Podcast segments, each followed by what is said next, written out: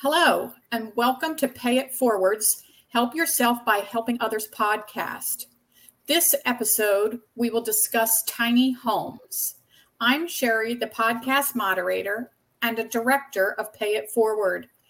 Pay It Forward is a nonprofit philanthropic organization that is dedicated to improving and educating communities. Joining us today are Alan and Mitchell.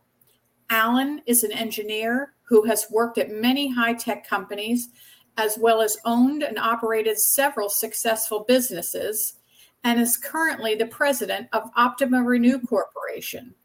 Optima Renew is a real estate development company that creates unique properties using green construction technologies for both energy efficiency and to promote health and wellness. Mitchell is a business entrepreneur who specializes in the construction industry and marketing and brings his expertise to both Pay It Forward and Optima Renew. Alan, can you explain to our listeners what a tiny house is? Sure, Sherry. While there's no official definition of a tiny house, a tiny house is a small, compact house that is typically less than 500 square foot in size and are designed to maximize space and minimize waste. They can be built on a foundation or on trailers. The homes built on trailers are often referred to THOW, tiny house on wheels. Uh, that's right. That's right, Alan. Um, and there's a difference between a tiny house on wheels and a tiny house on a foundation. A tiny house on wheels is considered a recreational vehicle, um, typically regulated by a Department of uh, the Motor Vehicles, while a tiny house on foundation is considered a permanent dwelling subject to building regulations. That's interesting. I've heard there are advantages to building a tiny house on wheels. What are those advantages? There are several advantages to building tiny house on trailer. The two most favorable being mobility and getting around local rules that dictate minimum structure size. Since a house built on trailer is not on permanent foundation, it normally is not governed by local building codes. Many municipalities dictate a minimum home size, square footage, and makes building a tiny home on foundation not legally possible. Mm-hmm. Um, however, there are also disadvantages to building a house um, on a trailer. Uh, the main one being that it's confined to straight dimensions since it will be driven down the road. Um, the maximum dimensions allowed uh, with obtaining a special permit are eight feet um, and six inches wide and 13 feet, 13 feet and six inches tall uh, and 40 feet long. Um, while this is the maximum, maximum, it is rare to see tiny houses longer than 32 feet. Um, since beyond that length, they are become much more difficult to transport.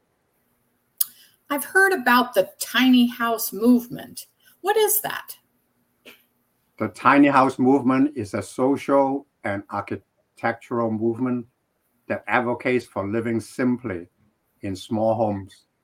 It's about downsizing and minimizing your environmental impact while maximizing your freedom and flexibility tiny home enthusiasts said they want to spend less money on rent and mortgages and more on vacations and bucket lists. And others said it helped them live environmental friendly and forces them to spend more time appreciating nature rather than focusing on amassing a lot of material things. Mm-hmm. And more and more people are choosing tiny homes because they offer an affordable, sustainable, efficient way of living. A large percentage of people involved in the tiny home movement are um, do it yourselfers, meaning people who are interested in building their own tiny homes. Uh, it's an incredibly empowering and fulfilling to construct your own home uh, from the ground up. Uh, with that said, as the tiny home movement um, became more mainstream, more companies are trying to capitalize on the increased demand offering pre-built and custom homes. But is it legal to build a tiny house? It depends on where you live. some cities and counties have regulations that allow for the construction of tiny homes, while others do not. For example, Florida is kind of a battleground for the tiny house movement, and regulations differ from city to city. No state law regulates tiny house in Florida, which leads to ambiguity and frustration for those who live in them. Some municipalities seems okay with them, while others are more hostile. Uh, what are some of the other challenges of living in a tiny home? Hmm. Probably the biggest challenge that people face uh, with transitioning to a tiny house is finding a legal place to put their home. As Alan mentioned, um, codes and laws change from state to state, uh, county to county, and even city to city. That doesn't make it easy just to pull in and say, hey, I'm going to buy this property and place my tiny home on it and live a carefree life. Uh, many places will tell you that you cannot live in a vehicle on a property for more than 30 consecutive days um, because they, you know they consider a tiny house an RV. Other challenges include limited space, limited storage, and limited privacy. Uh, you have to be very intentional about what you bring into your home and how you want to use your space. Those are good points, Mitchell. Alan, who is joining the tiny house movement? People from all walks of life are joining the tiny house movement. Some people are attracted to the simplicity and minimalism, while others are attracted to the sustainability and our environmental benefits. And the tiny house movement is definitely growing. More and more people are recognizing the benefits of living in a small, sustainable home. Uh, and what does a tiny home typically cost? The cost of a tiny house can vary depending on the number of factors, such as size, location, and materials used, and whether it's pre built or not. But generally speaking, a tiny house can cost anywhere from $10,000 to $150,000. Mm-hmm. Uh, Sherry, have you heard of the Peacewind tiny home community in Cocoa, Florida? Uh, no, I have not. Uh, can you tell us more about it, Mitchell?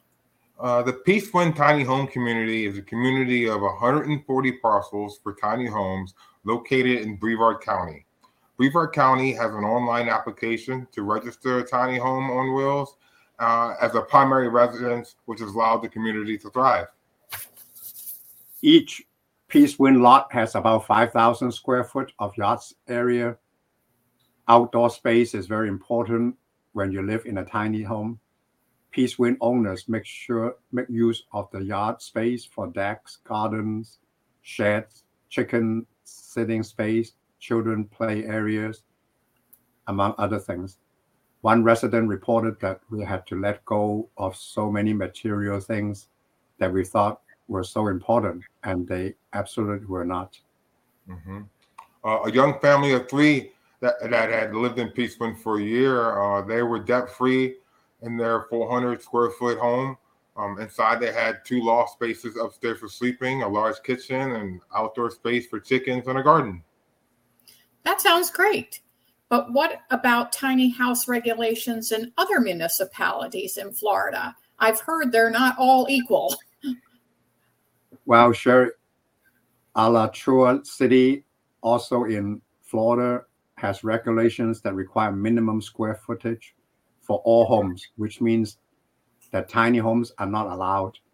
One tiny home business who had 12 tiny homes on Airbnb is now in legal battle with the city. Two years ago, when they first began their business, the city's previous building official told them that the tiny homes would be considered RVs and outside of the city's jurisdiction. However, now the city is trying to enforce building codes despite the Department of Motor Vehicles designing them as RVs and has effectively destroyed the business. Mm-hmm. And uh, and that's the perfect example of how regulations can either support or hinder the growth of the tiny home movement. Tiny homes advocates uh, nationally are fighting to make statewide laws. In the meantime, Tiny homeowners are creatively finding places to put their homes despite zoning and square footage regulations. For instance, certain RV parks can provide loopholes for tiny homes because of old zoning laws. In Florida, there are nine tiny home communities uh, that are considered safe havens for these owners. So, how do you decide if a tiny home is right for you? Want to live in a tiny house? Try marking off an 8 by 20 foot area in your garage or some space similar and living in it for 24 hours. Put a TV in it, put a dresser in it, set aside an even smaller space for the bathroom. Don't leave it. If you can deal with all that, maybe the tiny house life is for you. A lot of people couldn't ever live in this size space. Living tiny is a mindset. Mm-hmm. There's, there's also uh, resources available to help you decide if a tiny house is right for you. Online, there are checklists and questions you can to ask yourself. Um, before going tiny, blogs from current tiny homeowners and TV shows like Tiny House Nation uh, that all provide the pros and cons to going tiny. I have to say, there is something I find very appealing about going tiny. I watch several of the tiny house shows on TV and find them fascinating. Whether I could actually live in a tiny house remains to be seen. But I look forward to discussing this topic again in the future. Thank you both for joining us and sharing your insights. It was great to be here. Thank you for having us. Okay, until next time, keep paying it forward. Thank you for watching.